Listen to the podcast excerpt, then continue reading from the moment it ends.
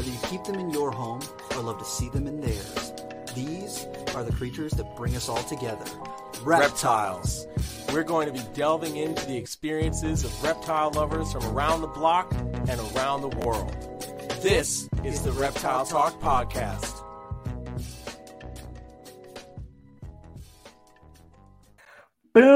What is going on, everybody? This is Jeremy Turgeon from Brassman Reptiles. And I'm Robin. I'm creeping it real. Hey, and this is episode 99. We're almost breaking that 100 mark. It's, dude, it's uh, it's pretty insane.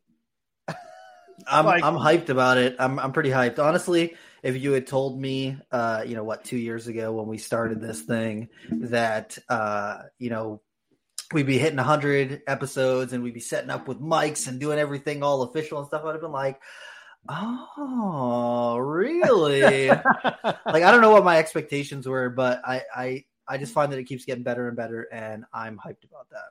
Heck yeah, absolutely. And it, yeah, it's been it's been a couple of years, and and man, it's just great that we're still going strong. Uh, so massive thank you to everybody that's been listening to the episodes, either live here on YouTube or checking out uh, the audio only versions, or even coming back to watch uh, the videos on YouTube. Um, it's it's crazy. Um, we've surpassed a hundred thousand downloads worldwide. Boom! Which is pretty insane to think about. Um, awesome.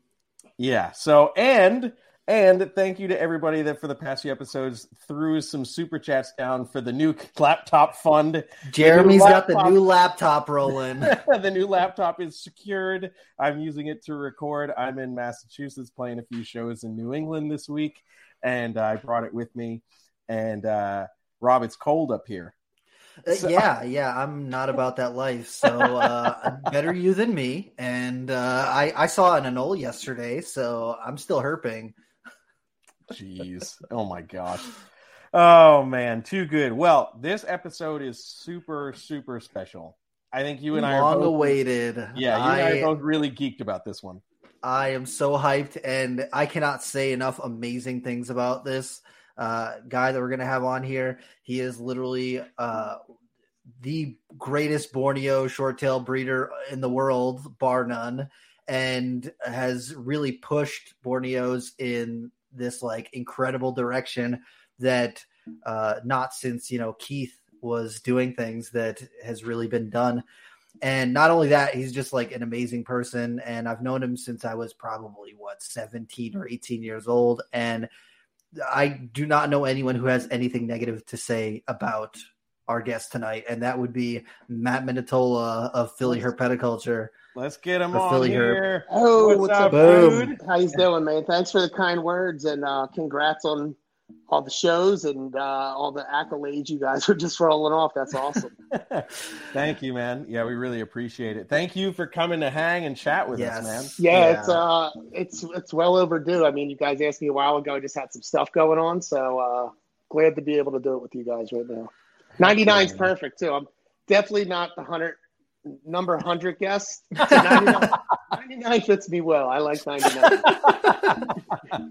oh man, that's that's perfect. Um, okay, so Matt, let's just jump right into this. For anybody who doesn't know you, um, just give us this synopsis. What got you into reptiles, and and what got you focusing on Borneos? Uh, getting into reptiles uh, just as a kid, just like I mean, it's kind of like everyone else's story. Uh, my dad liked fish. I went to pet stores with him because he was in pet stores back in the day in Philadelphia. Free library was a big deal. My mom would take me, no other books interested you when you're a kid. You're just looking at pictures, picture snake, basically reptile True. books, snake, snake books. I would take out this book with a green tree python on the cover and a red tail boa on the cover, and then inside there were cobras in both. I was like obsessed with those three species of snakes just as a kid, you know, knowing nothing about it, just like, oh my God, they're great. So from there on, I got started with newts, frogs. My dad let me have because they could go in like tanks. Mm-hmm. Got ter- got regular sliders. I could catch my own snakes and keep them. I would catch DKs and keep them. I was able to actually feed them. Garters, I had no luck with. no luck with catching garters. No luck as a kid because you DKs you feed worms. They would eat. They would live in the yeah. dirt. It was pretty simple. As I got older, uh, almost like at 10, 11, I got a ball python. I got a boa constrictor. I got a Savannah monitor. I got a Nile monitor. I got a, I forget what species of agama, but I love that thing because I wanted a bearded dragon. But the mm-hmm. agama was 15 bucks. The bearded dragon was 300 bucks. yep. so, and then from there on out, like uh, as I got a little bit older, got rid of my reptiles when I was about 13, 14, but kind of always was interested, not like a big thing. And, and I was able to get a house when I was 18. So when I was 17, the first thing I thought when I get my house, I want to get snakes. And I actually started looking into them because where I was living at the time, I was not going to be allowed to have snakes. So right away, I thought ball python because it was an easy snake. And I thought, well, I have no restrictions right now. So why am I just focusing on getting a ball, like more than, uh, uh or just a ball python? Hit the web, came across Pro Exotics first to see blood pythons. Mm-hmm. And then clicked on Borneos and inst- I mean, I like the bloods, but Borneos actually were, they did it for me. And the crazy part was Pro Exotics their site they had killer stripe reg and they would do these big adult mm-hmm. shots of a whole bunch in a tub and i did love that but their borneos were yeah the, the big I, I, think rob rob stone said that's a i think it was a borneo like a dark borneo or sumatra yes. he said that thing is massive it, he's seen yeah. that and held that snake i believe but their borneos were nothing special but i i fell in love right there just the head color the the colors period and from there on out had to get one got I would think I had a ball python. I got one early. Uh, the pet store I was going to, the guy like reptiles. Uh, I asked him about it. He said his brother's actually a big fan, which I was shocked he even knew what I was talking about because I didn't think anyone would know what a. not that I felt like you know, I was just like, oh man, because you didn't. I've never seen one in a pet store. I never heard of one when I was younger. Mm-hmm. Uh, he said we should try the Hamburg Reptile Show. We went up there. I became friends with this guy, which was awesome. Uh, we went up there, nothing. Imagine going to a rep 2002, early 2003, not not one in there. The second time, or the, there was one. There was a marble Borneo. Larry Kenton had it. It might have been, and I'm not trying to say anything about Larry Kenton. It was the ugliest marble Borneo marble, to yeah. date. I've never just low expression. Nothing. And it was six. Oh, it was it was it was brown. It had nothing, and it was six hundred fifty dollars. I had uh, two hundred and fifty dollars to spend so the next show I went to, someone was there was once again nothing. A guy walked around and I bought a red blood out of his book bag, which obviously turned out to be a mistake. But from there on out, I started finding them, and that's kind of how it happened. I mean, from 2003 on, I just kept building the collection, and really my focus has been Borneo short tails, blood pythons, Sumatran short tails. Sumatran being the least, but back then I was actually more into them, but just still didn't have as many. And had ball pythons, boas, retics, and the collection's grown from there.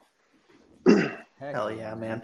I remember going on the old Pro Exotics website and just staring at their pictures of blood pythons. And there was that one picture of the guy holding the, the really huge one, and he's holding it oh, in the middle, kind of like, you know, and it's just all over one side, hang, a stomach hanging in the middle, in the middle, and then the tail hanging off the end. And the thing was just absolutely massive. And, yeah, well, uh, no, I, I, didn't even have the uh, I didn't even have internet at my house at the time. My mom had internet at her work, so I had her print out the pictures from the VPI website, and I was just like staring at them. Staring at it, yeah, yeah. The way I would explain them back then was like they look like there's something wrong, but in the best way. Like yeah. there's something wrong with that. really did because the girth of the body. I mean, and back then everybody was making them huge, but yeah. the girth of the body and how short they are compared to the head size just didn't make sense and I guess to some people that probably looks terrible, but to me it just looked amazing. I'm like, that is like I need to have that. That's amazing. Mm-hmm. Yeah. And I was somebody when I was younger that was I wasn't afraid, but I just did not tolerate like, oh, if a snake bites, I'm getting rid of it. Like that's how like, when I was like 10, 11. Yeah. Like and it, and I had snakes that never really did. And my bow actually took a swing at me and I didn't get rid of it. But um reading up on these back then, it was like, oh, they are not an easy species. They're, They're very evil. defensive. and I didn't care. Like I was like, I'm, I'm in for it. Like I don't care. I'll do what I have to do. And, and it wasn't like I was I wasn't saying like I need to tame these down and just have them be like great. I was just like, okay, it's a snake I'll be looking at more than holding. That's that's fine with me.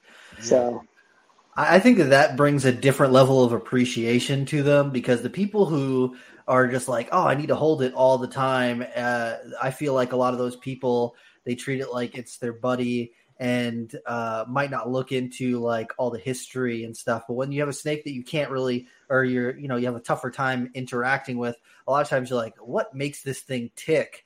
you know, you, you think a little bit more about what's going on behind the eyes and, and what's yeah. going on in its history and everything. So I feel like a lot of people who end up keeping those snakes that are more for looking at, like, you know, green tree pythons and, and bloods and short tails, kind of. But uh, a lot of those species that are a little bit more just for looking at, uh, people kind of delve into them a little bit deeper than just, you know, oh, I got this little pet snake that I exactly. kind of hang out with. Yeah. Yeah. And, and when I was first getting them too, it was, I had just a shit time with them. I was keeping them in tanks, but I was trying to do things to give them ventilation, but humidity. Like I did read up and I was trying mm-hmm. things, but I was also, you know, as a new keeper, stubborn in my own ways. Like I want to get it to go like this. And the mm-hmm. first couple doing it in tanks, I was just spending so much at the vet with, with respiratory infections. And the only reason I didn't want to get a rack was because I want to see these things. I liked having a room where I walk in. I had like daylights on them and night lights. So when you go in at nighttime, it was all purple and like I thought mm-hmm. that was the coolest thing. So a rack was like, oh, I can't really see them. And then I got an animal plastics rack, and then all of a sudden, for two years, I had zero problems. So I was like, okay, racks, isn't it? Like, I, sold, I love, yeah. I love, I love racks. You know what I mean? Because in tanks, and even like, I had these other cages and all this stuff. I tried everything, and it was just a nightmare to keep them. It really was. And, mm-hmm. and then there was also like, I, in Philadelphia, there was a herp society. I wasn't. It was dying down as I was getting in, but I got to meet like people that were like the big keepers in Philadelphia. And I just had so many people like, don't waste your time. There, it's not going to go well. I tried to keep them and I just didn't listen. And I mean, yep. hey, it, it, seemed to work out for me pretty good. So, I mean, I'd uh, say, yeah, yeah. And look, they still throw me curveballs. It's still, I mean, like I said, they're one of them species where I just don't think, I think people overplay the easiness. Like they're not, so mm. hard. I wouldn't even consider them intermediate, but they're like right under that because they can be very unpredictable. They're not tolerant of mistakes, and yeah. if they go downhill, it's it's real fast. And if you don't know what you're looking at or what you're hearing or what you're seeing, it can be it could be intimidating and it can be just you could just feel defeated. So I mean, like I said, I, you guys keep them. I still feel defeated this to this day when something happens, and I've been keeping them. I've been keeping them since 2003. So yeah, yeah, for sure. I just want to give a quick shout out to Malcolm Hunter. Just threw a super chat down. Thank you, Malcolm. This is Hey, Jeremy and Rob. Keep it rocking, guys. Love the content. What an inspiration. One more away from 100. Let's go for 100 more beyond that. I'm I'm yeah. down. I'm so down. yeah. Yeah, and I, NPR just celebrated their what 500th episode, so I think that we yeah. can run in another hundred. Why not? yeah, yeah, I think we can do at least one more hundred. Yeah, I think yeah. they're going on their 12th year, man. That's crazy. That's insane. Sheesh. Yeah. yeah. Man. Um, when it when it comes to bloods and short tails, one of the main reasons why I tell people that they're intermediate is be, because of the the handling mistakes. It's like they're they're not super hard to keep, but if people pick them up the wrong way or they pick it, I see a lot of people. The biggest mistake they do is they pick it up like a ball python. Where a lot of people they pick up a ball python and they like immediately roll it on its back. Yeah. If you do that with a blood, it's gonna oh. piss on you and then bite you. Like it's it's not gonna have a good time, and they don't tolerate that. So like when I tell people that like, hey, if you're thinking about getting a blood or short tail, see if you can handle a few of them first and get a feel for how they work. Because once you figure out how to like pick them up and like handle them safely, they're they're not hard. It's just that a lot of people their mind isn't set to that going yeah. from working with ball pythons or corn snakes or anything else. They're just a little bit different in that way. Yeah, yeah, for sure. And uh, you guys both know it's hard to explain to people that don't know that thrash they do is is like no other snake. I mean, yes, it really, especially ones like people keep. I mean, I, I haven't held all the venomous snakes. I, a gaboon would be, I guess, compared to a short tail. I don't know if when they get insanely mad, if you were handling them, they do that, but I've never seen them make that action from what I see. Just short tails just have that I mean, other snakes flail and, and, do all that, but when short tails do it, it's, it's way different. It's so yeah. much different. and, and, and if they do it in the cage, in the cage or the tub, you can just hear it. It sounds like yeah. thunder. It really mm-hmm. does. It's, it's it's like what the hell is going on over there? What what freaked so that true. snake out? And you're just like, all right, I'm not opening that now because it's just going to lose itself. so you just you just got to wait till later. I mean, they definitely teach you uh, a lot of patience. And like that's I meant yeah. to say that too when I was if you can get by all the stuff, the obstacles, especially like when I when I was doing it, there wasn't a lot of good information when I started, mm-hmm. and to spend the money and overcome all that and just stick with it, they taught me a lot about patience, and and I don't feel like I had as much patience back then. So now in other species, it's you know I'm I'm in for the get whatever they can throw at me, and, and I don't quit on it. You know what I mean? I feel like short tails was definitely the hardest at the time. You know, like that's. I mean, now it's a, it's definitely easier, but it's still still could be hard, especially if someone's new or doesn't know about the species as much. Yeah. yeah. One of the things that I really appreciate about them is, you know, behaviorally, like if you start paying attention to what they're telling you, it's their signs are probably some of the most easily visible. Oh, they're not yeah. happy. Yes. You know, so I had uh this is a few expos ago. I had somebody who was interested in one. They wanted to hold one, and like usually, I'm the guy that's like, unless you're serious about buying, I'm not, you know, taking the animals out for people to hold. But they were really interested, so I was like, all right, maybe this could sway them. But they were like, I hear they're really mean and blah blah blah, and I was like, no, no, no, no. That's all. It's all just hype and whatever. I was like, here's a trick. If you're holding it and you notice, you know, the the tongue tip the, the is sticking out, you know, I'm like, just put it back in the thing. And they're like, really? I'm like, yeah, they'll tell you. And sure enough, as soon as they saw it, they put it down and then it lost its mind. And I was like, look at that. Yeah. You didn't get bit.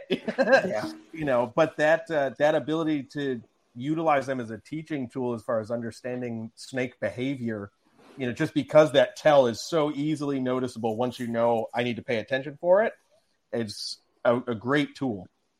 Yeah, another one with them, even without the fork tongue, it's it comes right after, or sometimes they do it.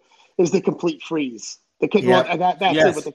The, so at a lot of shows too, I didn't let a lot of people handle, but someone would be like, "I'm not worried about it," and it would finally just like freeze. Like, oh, look at that, it's calming down. I would say, "Listen, go closer to the show." put it. yeah, I would say, put put your hand right over the showcase because it's probably about to lose itself. And mm-hmm. nine out of ten times, it would it would do the flip thing and then it would urinate all over the place and yeah. like, oh, oh, and they would like, how'd you know that was happening? I said, yeah, just from seeing them, you know, I know that's, mm-hmm. it's like, oh, it was fine one second. And then all of a sudden I'm like, yeah, that's, that's how, that's how you did. So, you, you, it either didn't want to be held or you did something that didn't like, you know, yeah. I, I, always let them know, like, it's not your fault. It's just, you're at a show. There's a lot going on. That's a lot. They're, they're really not the greatest thing to for a show. Like when people, everybody wants to hold it, and I do understand that, but it's really, it's not the snake for that. No, yeah. it's definitely, it's definitely not. Um, want to give another shout out to James, always hanging out with us. Says love reptile talk. Appreciated chatting at Repticon Raleigh at the end of November. Remember to hit that like button. Yes, always a pleasure talking with you, man. I had a great time there. And uh, yes, hit the like button wherever you are, whatever platform you're listening on. Hit the like button. Yeah, I, I think that um, uh, after people learn a little bit of what to look for, and, and one of the things that when we're talking about like how they kind of thrash or like flick them, flick their bodies or whatever, I usually tell people, hey, look, most of the time when they do that, they're just trying to like scare you. So if you drop them, they're going to get scared, and then they're probably going to get pissed off. And so usually what I do is I just hold them in the middle and kind of let them do the, get it out of their system because most of the time they don't bite; they're just flailing just to really get you get you to let him go. Uh, but if you can hold on to him for a second and not drop them, they usually chill out. I have had a couple that will flail and bite like whatever they're touching, but almost all the ones that I work with on a or have worked with, they just kind of like throw their body and then after that they kind of freeze for a second and if you can kind of recompose them, they'll they'll get their brain back together. But uh, I have had a couple where they flick their bodies and then they start biting anything that's touching them. Like, okay, you gotta you gotta go back. yeah, that's always that's always a fun a fun uh, time right there when they do that. Yeah. that's uh, that's the, the Dan Magano ocelot. That's that's, that's, that's what I got. uh, and that was and that and that was produced by me, correct? Yes, it was. he yeah, made they, sure he's like he's like Matt. It's just got evil snakes. Uh, well, hey, I give it to Dan. I, I, said it. I said it before. Like that guy really does work on the temperament. For me, temperament. It really. I like if it's good, great. I mm-hmm. don't want a super defensive snake, but at the same time, it's it is what it is to me. Like I, yeah. it's more of a viewing thing to me, I, and I I work well with the ones that are just temperamental because like I said, I go I go one light glove on if they are and one hand off. And that just makes all the difference in the world. A snake where if you go mm-hmm. in barehanded, they will just sit there and plan their strike. And just that glove coming in just to scoop them under. It, it does enough to where if they do that flail thing, they just like Rob said, they do that, they get it all out of their system, and then you're good to move them around to check them out. Yeah.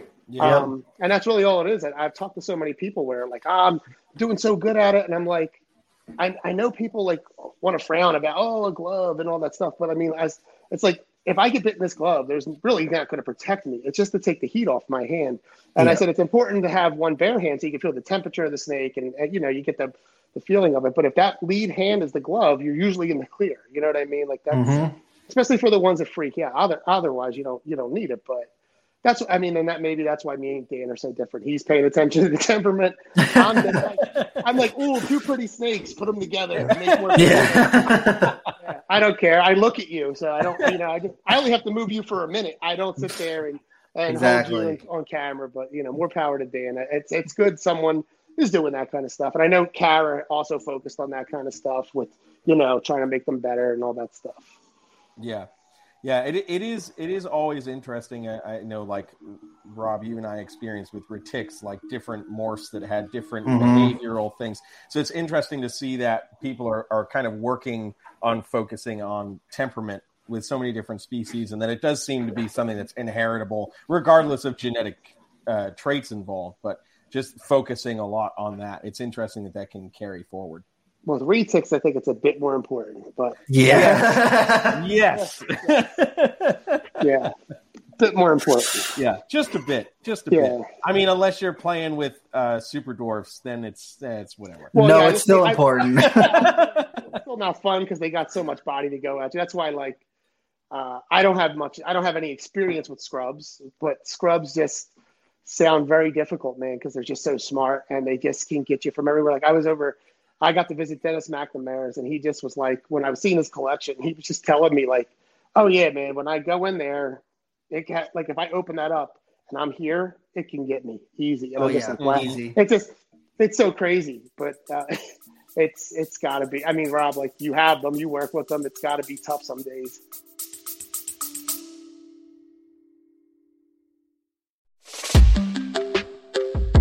What's all around you, almost everywhere you look, and makes your life better? Birds. Learn all about these beautiful creatures in this wonderful new podcast called Birds of a Feather Talk Together. Two experts guide two newbies on their journey to learn more. Mallard ducks, ivory billed woodpeckers, Hawaiian honeycreepers, blue jays, cardinals, sandhill cranes, and more. Each week we discuss a different bird and walk away with a better understanding of the birds all around us. Oh, and we have a ton of fun doing it. Listen now. You're going to like learning about these birds. I guarantee it.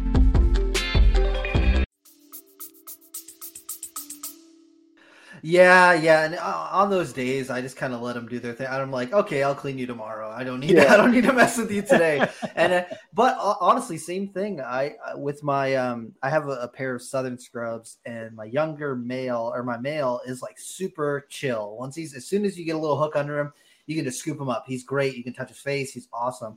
And the female, not so much. Not not exactly so much. she uh she's a, a peer and a biter, but what I've done after I moved is I moved her from a tub into an enclosure where she sees me coming in and out of the room every day. And then the times where I'm holding her now, I'm working on hooking her out, getting her to just chill on the hook for a minute. And then after that, kind of let her come on to me. And she hasn't bitten me now in a while. She still take a swing every now and again, but she's calming down. And I think that uh, the more that I work with them, the, the better they're going to get. But I've noticed with the baby scrubs, Janet's babies, they're all awesome. Literally, I had when they first hatched out, and I opened up the egg box, and the first one came out of the egg. That one struck at me when I opened up the egg box. Since then, none of them has struck at me. They're all super chill. I can go right in there, scoop them up just like I scoop up Janet, and they are all just really, really laid back. And I think that that really has a lot to do with her disposition the dad's disposition is, is pretty chill too, but I think that really is showing through um, from her. And I'm hoping that that continues because Yeah, that's 10 awesome. 10 Yeah. baby scrubs. yeah, yeah, yeah. I was going to say also with temperament and defensive behavior, if you want to own a lot of scrubs, it's a, it would be nice to have them not all be, you know, so keen to want to defend themselves and Yeah. just take a swipe at your eyes all the time. So Yeah. I have a a young female barnack that's like just probably six foot now, and she is a menace, bro. Like sometimes, like I see her over in the corner, and I'm like, okay, cool. I'm just gonna like take take a temp gun reading inside the enclosure. I'm just gonna take a look at the water, make sure everything's cool, and I'll open up the the drop down, and she's in a three foot a three foot by eighteen by eighteen enclosure, and I uh, I pop it open, and then all of a sudden her her mouth is like right at my face, and I'm like, you know, diving out of the way. I'm like, geez, you were in the back like asleep. What is going on right now? Damn. Yeah, so no. having more friendly scrubs makes it easier for cleaning time. yeah, Uh, uh, just a just a little easier, little. just a little just a little bit, just a little bit. They're they're just so smart. Like uh, when you're using a hook, they know that it's the hook. So like you go in, if you go in with a, a glove or your hand, they're gonna like come right up to you and, and you know check you out. But with Yeah. the hook, they come like halfway and they're like, "Oh, that's not that's not the immediate threat. I need to figure out what's controlling that hook." And they're looking around to see where your hands at. Oh, Yeah, It Yeah. it makes cleaning day more fun. Yeah. It's, it's just interesting to me because from working with so many retics at Nerd, the retics are just like chewing on the snake hook, like, yeah, I got it. Don't worry. Yes, this is amazing. and I have never once in my life seen a scrub python do that. They'll go right up to it and like maybe nose bump it, but they're like, oh, this is not the thing. And then they're looking around at what else is going on. Where retics, you know, nine times out of 10, they're like, feed me that snake hook. I'll eat it right now. I don't Yeah, yeah, all senses Yeah. lost. yeah. For sure. oh gosh.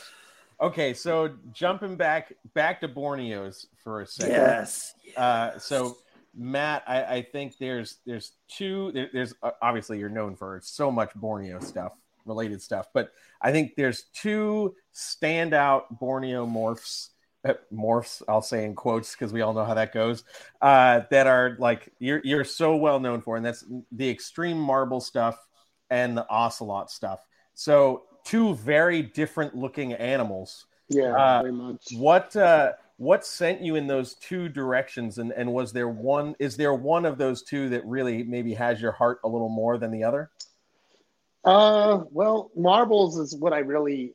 I mean, I had a normal couple normal Borneos first, but marbles was so early on. Um, going to Hamburg, Mike Kostakos was always there. Um, Mhm. Mike's like family. Mike uh, worked originally with Keith with the marbles, so he had his stock was crazy, you know. And throughout Hamburg, he probably sold other people marbles. So when they started popping up, I mean, I could see all these marbles, but Mike's were standout, way way better yeah um, you know, started buying from him. You know, every show I was buying a couple marbles. Uh, but at that time, I loved marbles, but stri- Super Stripes had, you know, that was where I really wanted to be. But that was back then when VPI had them and they were five grand, so unobtainable for me. Marbles, 350 $400. That was breaking the bank. So five grand. I, I remember seeing this was at NARBC Valley Forge, which was like called the Philly show. That, that they Mhm. had a couple there and uh, it wasn't VPI. It was the Diaz brothers had. They had this cool display, and they had a pair of VPI Super Stripes, five grand a piece, and I was just staring. I was just like, oh my god, like I, I what I wouldn't do for those. But um, yeah. So the marbles, I was able to produce them, and then I obviously found my own way into stripes. I found a stripe at a at a uh, show that was unknown. Matt Jablonski back then helped me trace. It took us forever to trace it back.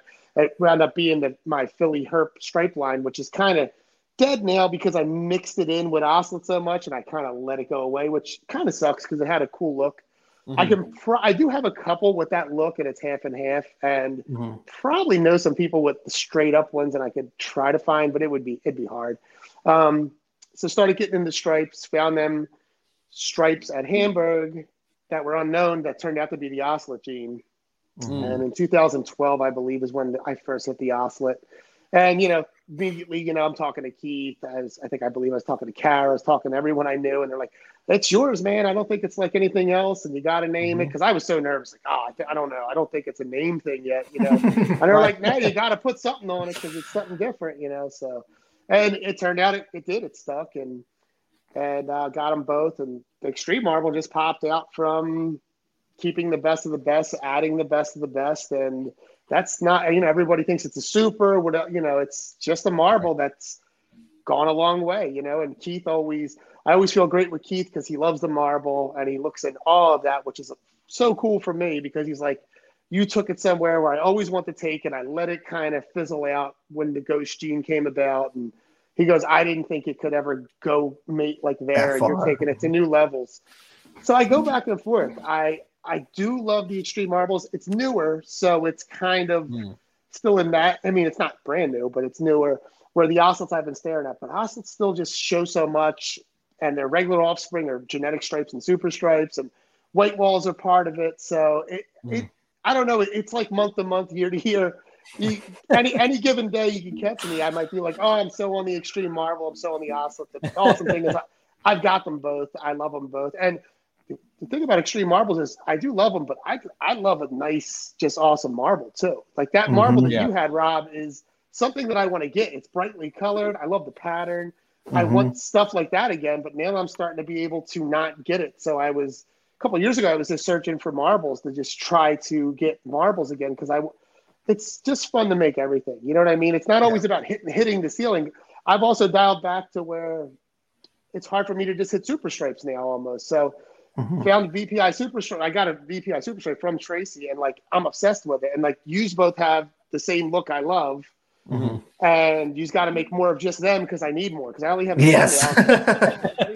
Because I could have 20 of them and be so happy because they all yeah. have slightly different looks and they got that burnt orange with the black line and the tri striping. Mm, yes. And like I I used to be able to make stuff like that with VP. I had VPI stuff mixed with Ocelot and Philly Herp line, stripe line stuff. And like I said, it's I still have lots of stripes there, but it's I'm not making them as frequent. And my mm-hmm. super stripes look like Ocelot super stripes. I want to make those kind of super stripes again. So to me, it's mm-hmm. all different. I, that's why I keep so many because I like to have each. I don't know. I'm just obsessed with keeping a little bit of everything. Like I have to have everything. so it's awesome, but it sucks because it just involves yeah. keeping so many.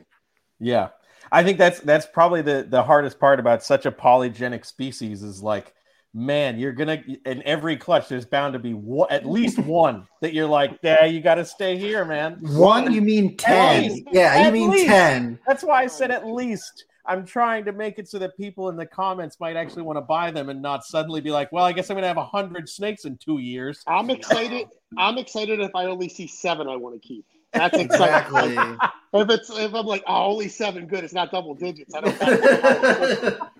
it's it's crazy oh man, it is so true though. Yeah. It's so true. Yeah, like, I remember. I, I, remember Rob when you had the one clutch. You're like, ah, oh, yeah. I, I think I'm only going to try to keep one or two. And that turned into like you you kept almost the whole clutch. Yeah, almost the whole thing. Yeah, yeah, yeah. yeah. You didn't like let anything go. I remember. Yeah, oh, I kept man. a from that. yeah. I think every episode we did after that clutch was how many holdbacks is it now? Yeah, just like I said, I, I breed because I'm my own biggest customer. Anything else yeah, I can yeah. make and I can let you know I can make some money. I can get people good Borneos, awesome. But I'm doing it for me. I mean, I I don't know if that sounds selfish or not, but that's how it's always been. I've want, I've wanted to make myself stuff, and I still like buying stuff because you got to add new stuff, and it's cool to see what other people are doing. Mm-hmm. I want some of what Dan's got, but you know he's not going to let he's not going to come off of anything. I can't be mad about that. There's been plenty yeah. of times he goes I'm guessing you're not coming off of this. And I'm like, no, definitely not. Nah. So, and being close to Dan, you guys know I'll eventually, if I don't get it this year, I'm sure he'll hatch more. I'll get it one of these years. So yeah, yeah, yeah.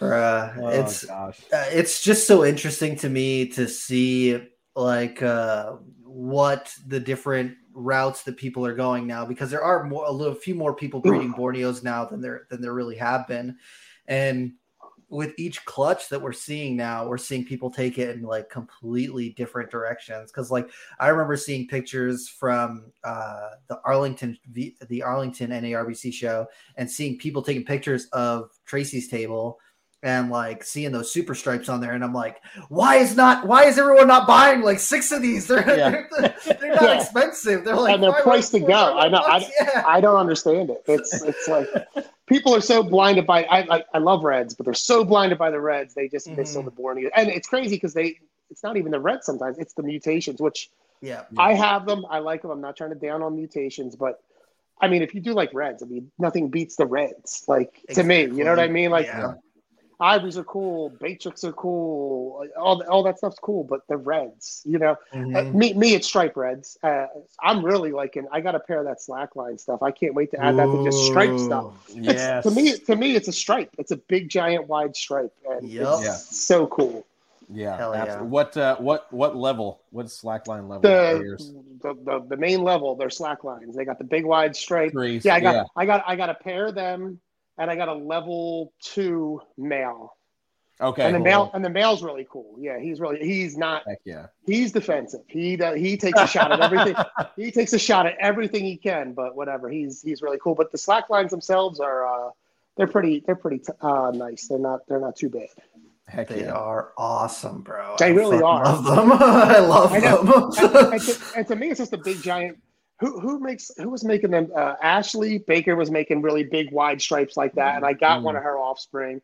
Alexa makes like really nice Yeah, big wide Alexa stripes like that. Yep. That stuff's killer every time. I always want it. I know she's keeping all the stuff that I would want, and I don't. I'm spoiled, so I don't settle. So I just wait. You know, maybe one year she won't be able to keep it all. So Yeah. Yep. yeah. Oh man, too good. Um, okay, we're gonna take a quick uh, two minute uh, ad break, and we'll be right back, guys. Black Box Cages, located in Buford, Georgia, is your one stop shop for all of your caging and rack needs. Owners Jen and Clint are at the helm of this fantastic company. With one of the shortest lead times in cage and rack manufacturing, Black Box can satisfy anyone's needs. From baby racks to V70s, arboreal and terrestrial caging to deep fronted bioactive enclosures. You can find everything you need right here. New enclosure sizes and products are added frequently to their availability, so be sure to check back often. Black box cages have tons of customizing options for lighting and heating. Along with that, cages and racks can be stacked with metal stacking dowels, and all cage joints are dadoed for improved durability and stability. Most cage units are flat packed, but are pre assembled prior to shipping to ensure a solid build every time. The Micro, XC18, XT3, BioG, and 3 stack V70 ship assembled, and all other racks are shipped freight and assembled. The XR16 and XR20 model racks allow keepers to mix and match tubs.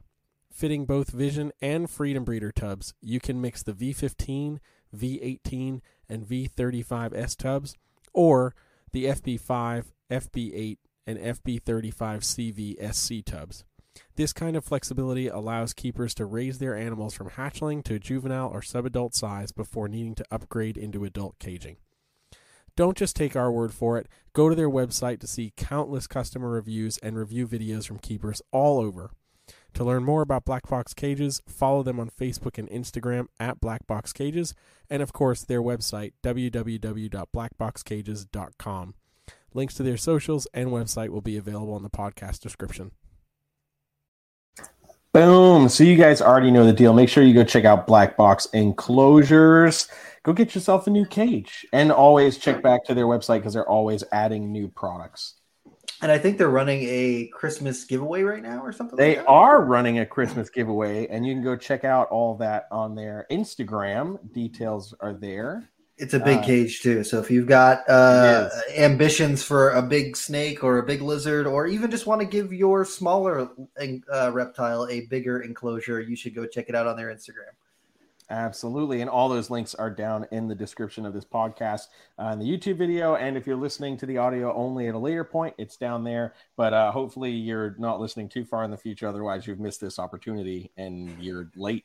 So sorry. oh, gosh. So, so many different directions to go with Borneos for sure. But now I want to know what are your thoughts on uh, the albinos, the sunset and the mocha that have been around for a little while now, Yeah. um, that we're just starting to kind of see trickle out there.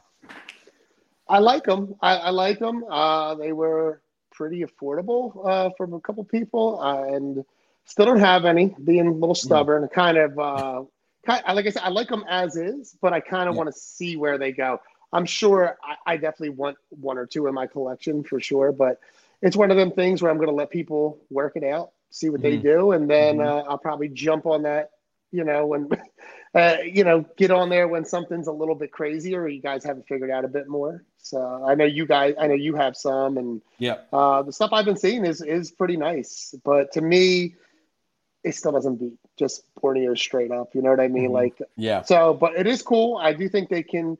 Uh, you guys can work them into some cool directions, and I'm I'm pretty anxious to see where they go. Yeah.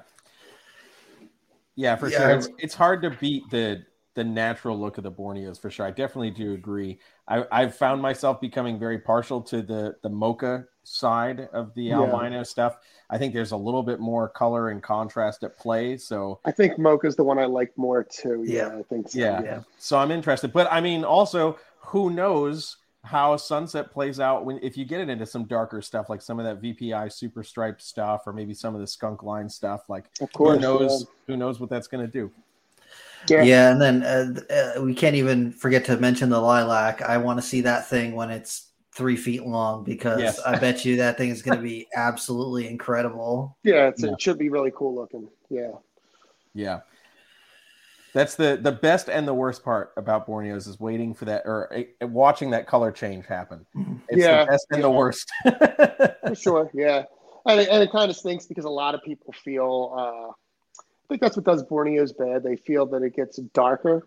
Uh, that's how they are. Not everything, but like Yeah. the lighter stuff, they seem to like, oh, it just dulls out, but it doesn't really dull out. It turns into a different color.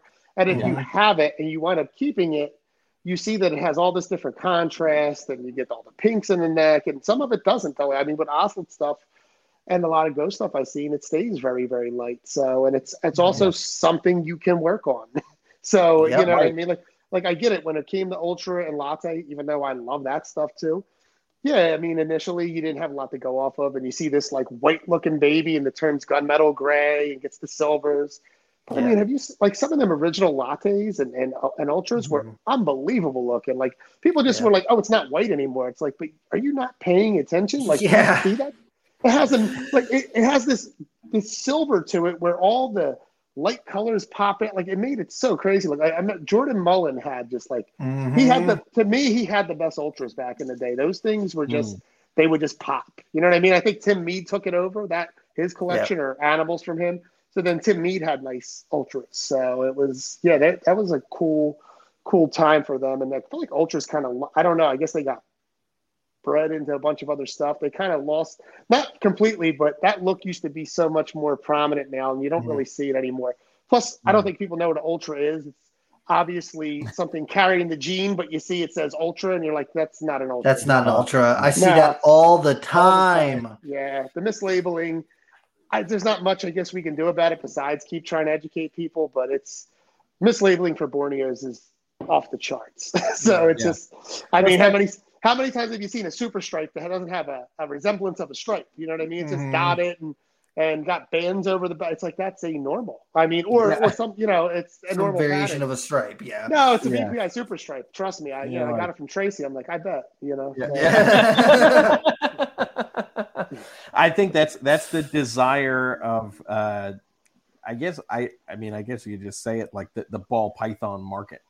Right? Is Yeah. like it's gotta have a name. If it doesn't have a name, you can't market it, then it's garbage and blah blah blah. And it's like, no, man, you have to be willing to open up your mind to the fact that not everything is a traditional genetic trait. yeah yeah and you could just have some fun i mean you just put you know it's you could if you like to mess with genetics and get different offspring i mean that's a cheap good way to have fun and it's a complete shocker i mean so mm-hmm. not all the time but half the time it is you don't know what's coming and it could be like i always tell people that you you could have two borneo one pair and have the clutch of the next five years you know what i mean like that's all it takes because it's just like no rhyme or reason to how some of these looks come out in borneos it doesn't you Yeah. know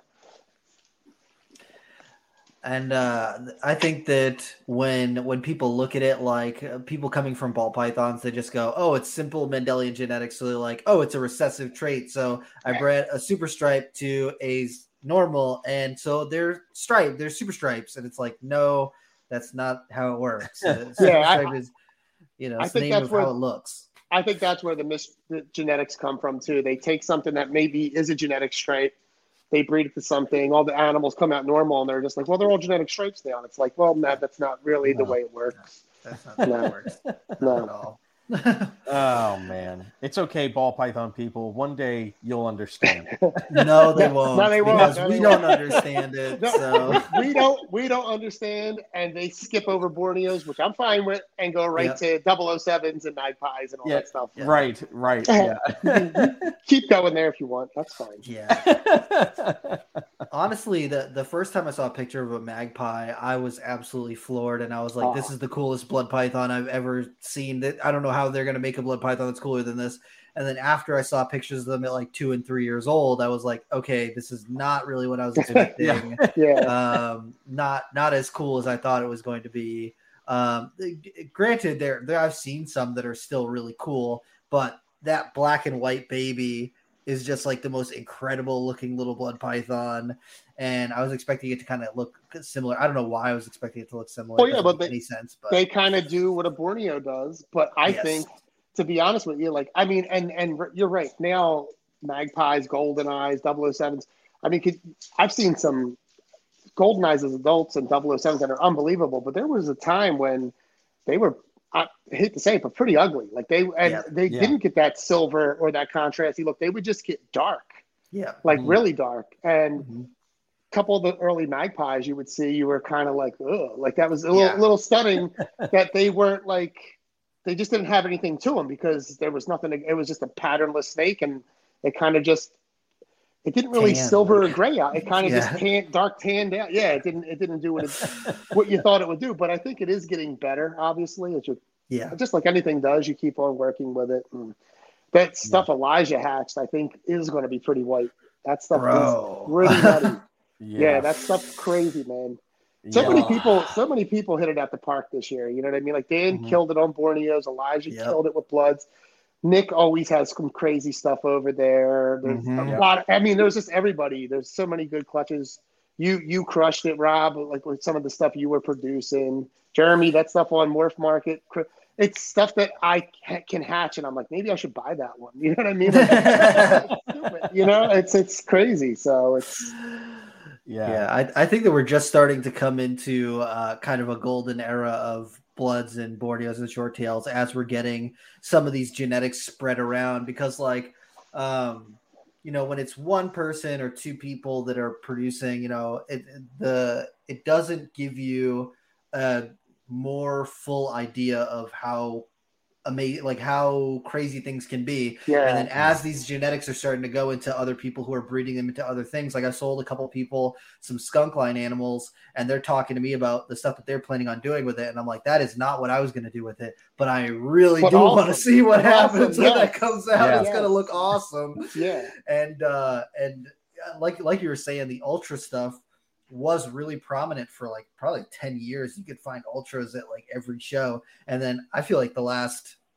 what two years three years i haven't really seen a lot i mean i think dynasty posted it some but like i haven't seen a lot of people posting ultras like actual ultras that are Yeah. the classic ultra looking or ghost type stuff Yeah, and lattes. They're all kind of. Mhm. I, I hate. I, I hate that they're getting lost, and it's not because they're not there. They're just getting lost into whatever you know. Because Borneo's is such a niche thing, and I kind of miss the days where there were more people, me, you, Dan, and all that. Like we're the people focusing on them. I want more people to jump in head first. Like that's their main. Yeah. Like they, that's what they love. And I see there's people in the Blood Pythons group, and there is some people really starting to focus on Borneo. So I hope that Mhm. grows, and we get back to that, you know, mid, you know, 2010 thing where there was so many people just geeked on Borneos, and it was throwing cool crazy time. stuff yeah, yeah, they had Tim Mead throwing Oreos, and then you know, was it Jordan Mullen with the, all the uh, atomic ultras and Yeah, uh, all that stuff was just Yeah. insane. Side swipes was just were just coming out. You were seeing Mhm. different looks of granite and marble. yeah. All the different super stripe lines were all at once. I mean, I missed that stuff from. I told Kara she's got to make more like the, the blood cell stripe lines. They're, those were awesome. Like, I need more of them. Yeah. I need more. I have one downstairs. I'm. I haven't bred her in forever. She's my biggest girl. she just would never give me a good clutch. I don't know why, but I was Mm-hmm. like, you know, she's been on the shelf for like five years. I'm breeding her this year, and I had a pretty good amount of put her to. Heck yeah. They, they, I did catch them locked once, but they're the least amount locked. So hopefully, I see something out of that. It's still Oh, yeah. early, man. I feel like I uh, like when I was reading stuff, I was thinking like I don't even pair stuff up until like January or like you know Oh, the, end, really? of December, the end of December. I'm late. I used to go Halloween. Halloween is when I would start. Really? The last couple of years, I would be November, and last year was November, and I was like, I'll start doing it now. And this year, I didn't get it. I think the first time I paired stuff was like December fifth or sixth or something Mhm. like that. So, but I am Yeah. getting a lot of locks. They weren't.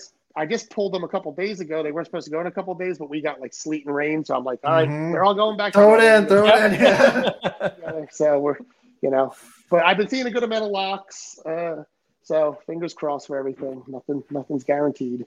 Hell yeah, man. Heck That is yeah. awesome. I, I hope that she goes for you. Like fingers crossed, because that would Yeah. be freaking awesome. And Yeah. I have my favorite pairing this year, which I really hope goes, is this super striped that carries ocelot genes, but is really odd looking. She bred before.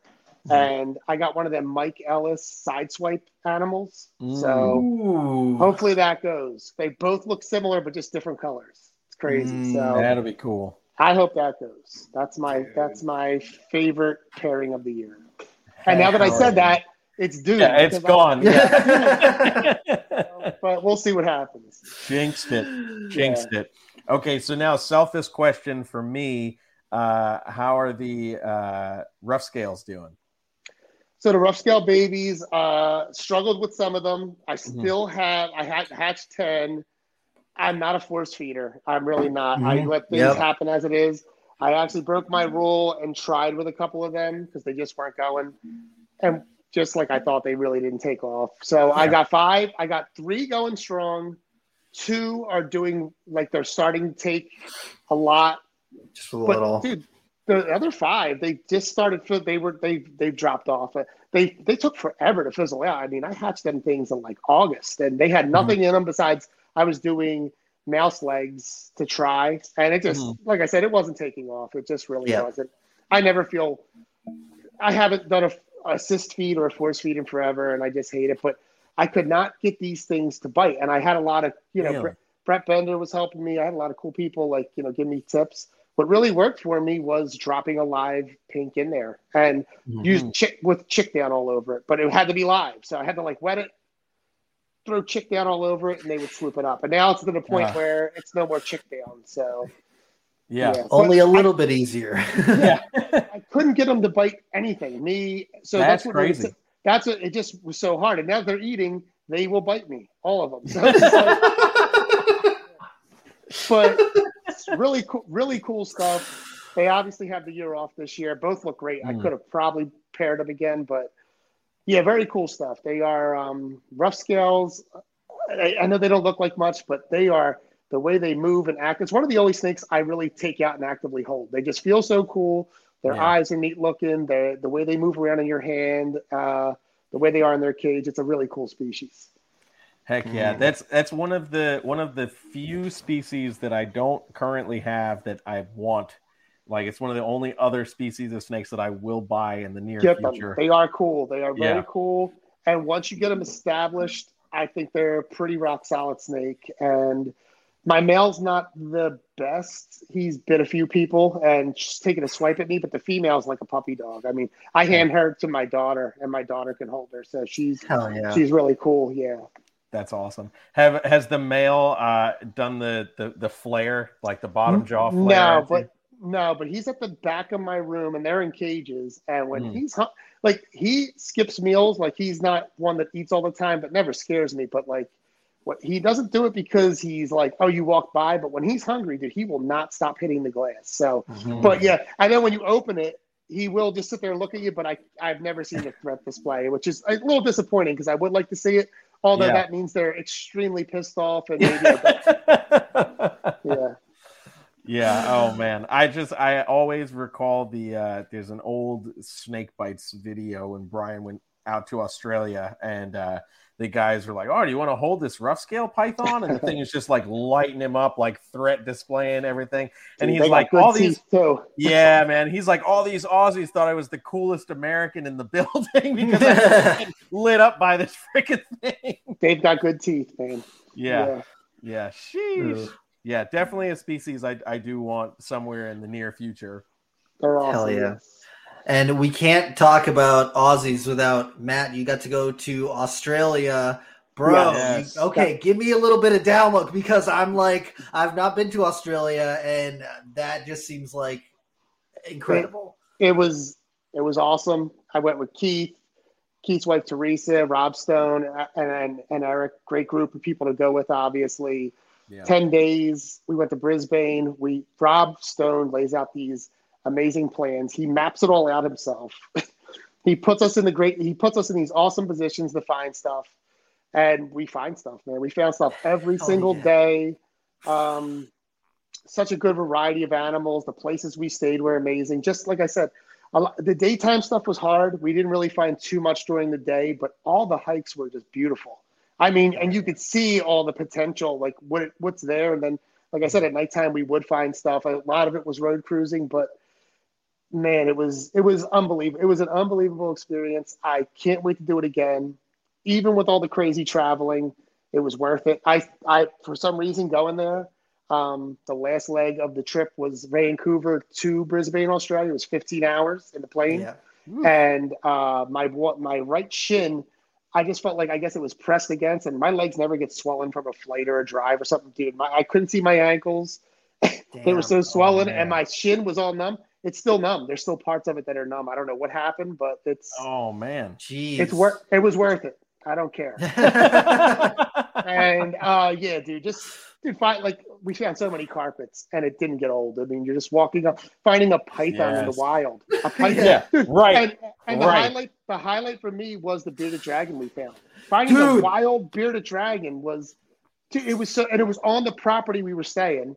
We're we're That's driving so back. cool. We're driving back. We didn't find anything. It was like we know it was hot. We were getting ready to plan our next thing, and I think Eric spotted. it. He goes, "Dude, what is that? Is that a skink?" And then we're like, "No, I think it's a bearded dragon." We hop out the car. like- And dude, it's right there. I'm like, and yeah, I mean, I don't know if you guys saw. It looks like Rob saw the pictures. oh, I saw That the thing- picture. Dude, forget every mutation. That thing is better coolest. than any red. I mean, like I said, there are cool Beard of dragon mutations. I would take that over any bearded dragon mutation. Dude, That it just so looked cool. like hefty and it was just like dark and just like it looked like big, it was big beard, threat display, yellow mouth. It was just, and then you could see the pattern on the back. And like I said, it was all bluff. You could hold it, and it was just like that's all it was. It was.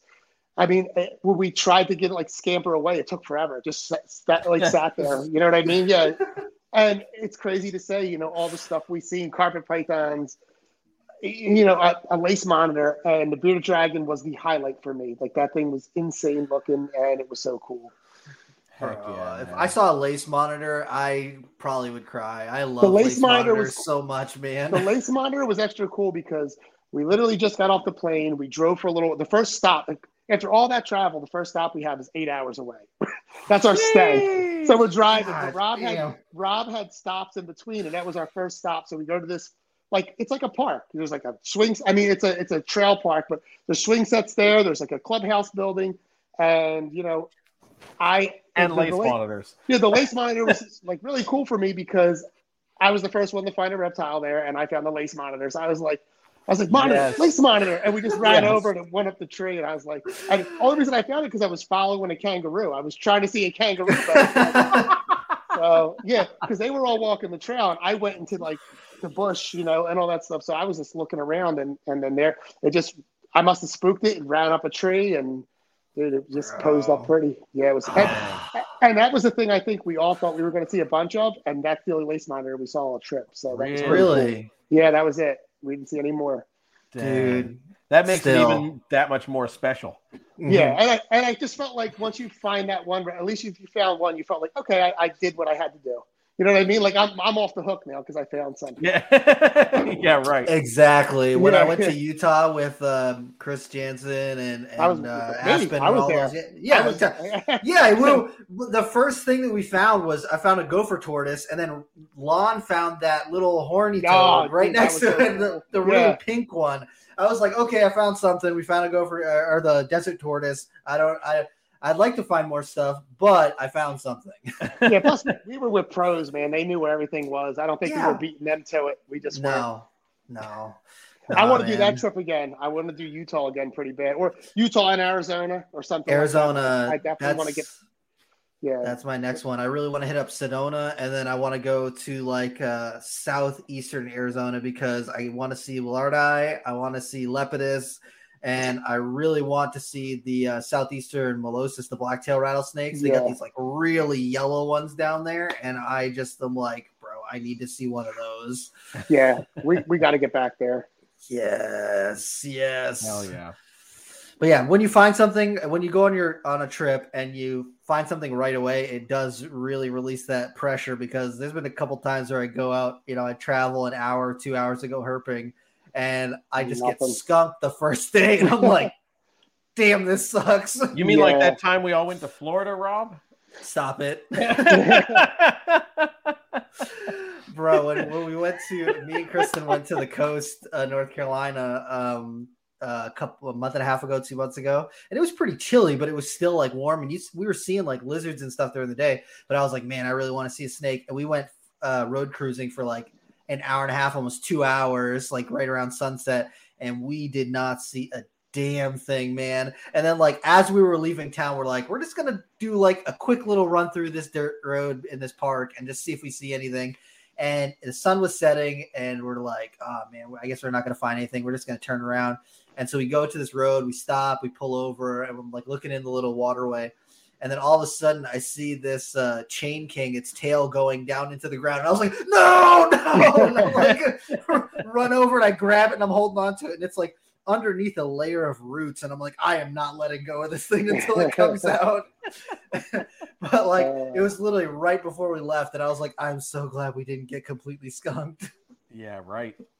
Sheesh. bro i was i was just like because we it's it's still fun to hang out and everything but when you're not finding anything it's like it's just a little frustrating to be like Yeah. "Ah," you know I, well, in, Yeah. in Utah, I didn't find anything, so I was I was like I was still having a great time, but I wanted to find something. Then and, and of everybody, Scally finds the Gilas, and I'm like, come on, man. bro yeah, yeah, like. Freaking Not only, Scally's does he, got to not, ruin only it. does he, not only does he get to find something, he found the Gilas. Like that's The- the, yeah that's the coolest that's the coolest thing to find. So, so of course, when he yells it, we don't believe him. You know what I I, did mean? not believe yeah, him. yeah, Right. I didn't Yeah. believe him. Yeah, Dude, I remember talking to Scally after that trip, and he was like, I found the Gilas. Yeah, yeah. he should he should be. I would be happy. You know. Be yeah, yeah. yeah when he yelled that i was like he i didn't even turn around because i was like shut up dude like stop that Yeah.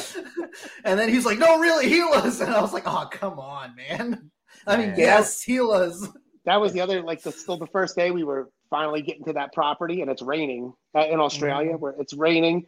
And you know Rob's drive it's left side of the road drive and we all took turns. That is so much harder than you think it would be. If, if you don't think it's hard it's Mhm. ridiculously hard. It's so it's so crazy. But anyway we're driving. It's it's really raining too. And you know we're just about to be there. We're all exhausted. Rob just, you know, slams on the brakes, and we're like, oh, he thinks he saw something, you know. And I get out. I'm in the front seat, so I'm running down. I'm like, screw it, man. We're here. I'm awake now. let's you know? do it yeah And, yeah. and boom, that's a carpet python. We found it first. You know, first night. He's, you know, Oh, they're all still in the car. Rob, Rob runs it up, and I'm running behind. Like, you guys want to see a carpet python? You know, losing our mind about it. So it was, it was just crazy. Hell Hell Yes, oh, that oh, is man. just so fucking awesome. Yeah, I wanted to ask you about that. I know it's this is not the NPR show, but I uh, I really uh, I wanted to talk to you a little bit about it because I was just so hyped that you got to go, and that's just it, it was like, it was awesome, and it just solidifies where we got to do Indonesia, Rob. We have to. Yes. I, I don't know anybody else that will definitely do it with me, and I know it's not going to happen next year or maybe the year after, but I think one of these years we can pull it together. I, I think that let's see, yeah. next year's 2023. I think 2025 that's, you should plan sounds, to do that. I was because... I was saying 2025, 2026 is more realistic because it's going to take planning. Yeah. With the language barrier, we have to connect with some people. Yeah. And yeah, we can make that happen, dude. You should I think we out, can do it. Um, iNaturalist. It's, I do all the uh, time. Okay, I do. Dude, I was time. looking through all the Borneo pictures, and I was like, I dude, look the at time. the variation of the Borneos from where they're found and all this oh, different yeah. stuff. Man. Yeah, Central oh and, and near Sabah and all that other stuff. Yeah, dude, I'm always I, I get so excited when there's a new one. I'm like, oh, Yes. oh, look, I didn't see that one last time. Yeah. So, Dude, it's just so freaking cool. Cause like I was just thinking about it for like local things. I was like, I wonder if they've got like Southeast Asia stuff on there. And I started looking at scrubs and I'm like, oh my god, this is Yeah. so awesome. I, I get stuck in them holes where I just type in the species of where it's at, and I'm like. You can just put snakes when you're in Indonesia, and everything pops up, and you do that, Yep. and I'm like, oh, that's crazy. Yes, Heck it's yeah. so freaking cool, man. Yeah, we definitely need to uh, try and plan for that Indonesia trip because I've literally been talking about it forever. I need to hit Borneo and I want to hit Indonesia just like in general. I'm down to do so many things as long as we take a few days and focus on different parts where we could definitely find some short tails. Put all the vipers and stuff there, seeing Yep. retics, monitors, everything. So much. I want to see it all, but I definitely Yeah. want to see Borneos in the But- wild more than more than one. You know, Exactly. I, I think we could do it. I think so, and, and that's another species that's like uh, high up on my list. I I really want to see Borneo's bloods would be cool, but Borneo's really, and then I want to see some scrubs in the wild if possible, and then Scrubs would Tropidolaemus. I really want to see some of those vipers, man. I Well, just If we could talk to Dan Maliri and follow that plan of where he went to like Raja Ampat and yeah. he saw the viper boas and chondros and scrubs. Mhm. That would be awesome. That would be yeah, because you could do a little bit there because you always that's the hard part about Indonesia. You're always taking small planes depending on where Yeah. you're going. So if you're going to do it, let's do that. You know what I mean? If we're going to take ten or twelve days to get out there, let's do it up. You know what I mean? Uh huh. and he, I'm sure he wouldn't mind helping out some or you know giving us the pointing us in the right direction. So Yeah, he's always been really fr- freaking nice to me and um, reach out to me about a little bit about the scrub pythons and uh, and stuff. So I will, I'll definitely, I want to get on that because Yeah, that 'cause- is like my dream trip. Yeah, yeah, and I mean, yeah, seeing a scrub in the wild, like that's Ah. like where we were at in Australia. They saw scrubs, and what we scrubs were to like something we were going to be able to see. So yeah, I was hoping, you know, we would, you know, maybe be able to see uh, a, a blackhead or anything like that. We didn't find Mhm. any blackheads, but you know, I can't be disappointed. We found so much, and it was so much fun. And Yeah. Jeremy, Just if you have not gotta been, if you have not been outside the U.S. to herp yet, you got to do it. I oh yeah, go back. no, it needs I- to happen. Co- Costa Rica is not a hard trip, and I want to go back to Costa Rica real bad because Costa I, Rica is up up on my list for sure. I was there, but it wasn't for herping. But I made kind of like wildlife part of it, and I saw all kinds of wildlife.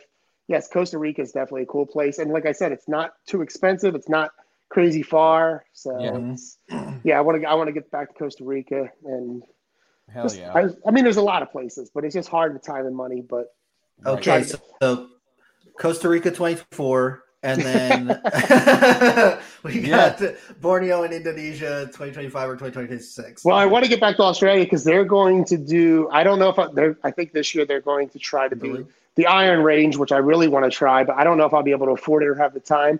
But 25 the uh, the Kimberley, so Kimberley, yep. yeah, Mm. so I Mhm. one of them times I'm going to go back with, especially if Owen Owen wants to go. That's where you know the reason. I mean, they want to go there too, but Owen will not let them go without that. So Heck yeah. Dude, Heck yes. yeah. Yeah, we got we got to make some some trip happen for sure. Mhm. it's it's so much fun. I mean, all the crazy stuff you see and get into, and the culture shock. It's Yeah. it's just it's fun no matter what. I mean, it really is. There was so many good times and laughs and just trying food and driving around, meeting people. We met people. It's just it's a you know it's a billion stories you can tell. So yeah. it's yeah. it's totally worth it. I mean, I, I guess if you went ten days and didn't find one reptile, it would kind of suck. But I, I think it'd be really hard not to do if you're setting out to do it and you have ten days to do it. yeah. True. True. Sure. Heck yeah. All right, man. So we have uh, passed our hour mark, which is totally fine because we're having a, a great time. But before we go, uh, we ask all of our guests one final question. So that question, Matt, is what in the realm of reptiles, be it something in your own collection, something you've seen online, or whatever, what in the realm of reptiles has you excited about reptiles right now? Huh. That's kind of weird. I don't.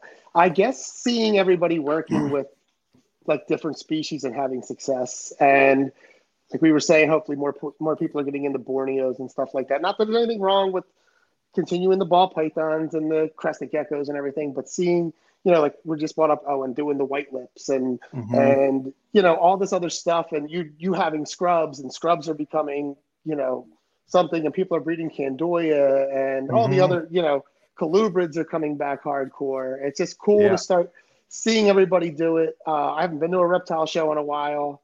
Hopefully, we start seeing this stuff at reptile shows, so it makes it that much cooler. You know what I mean? So it's just that variety. You know what I mean? Bringing it like I'm not super old school, but back then it was that's what a reptile show was. Yeah. Tables and tables of different stuff, not just all pretty much the same thing. And maybe that'll inspire people to come out and vend and really make a trip of it and spend money to see the you know stuff the first time. I know online's so easy and with everything with what happens with biosecurity and everything, it is a tough time right now. But you know, yeah. it's not just for reptile shows, but maybe that will bleed into it. But I'm just very excited to see everybody working with so many different species and having success. And even if they're not, they're just excited about it. They're they're trying. They're excited to keep it. They're, it's pretty cool to see. Yeah, Heck hell yeah. Man. I'm about that life. All right, so if people want to see uh, more of the things that you're doing or see some of the creatures that we were talking about on today's show, uh, where should people look you up on social media? Uh, Facebook and Instagram. Uh, Facebook, it's Matt Minetola and Philly Herpetoculture. I got a business page.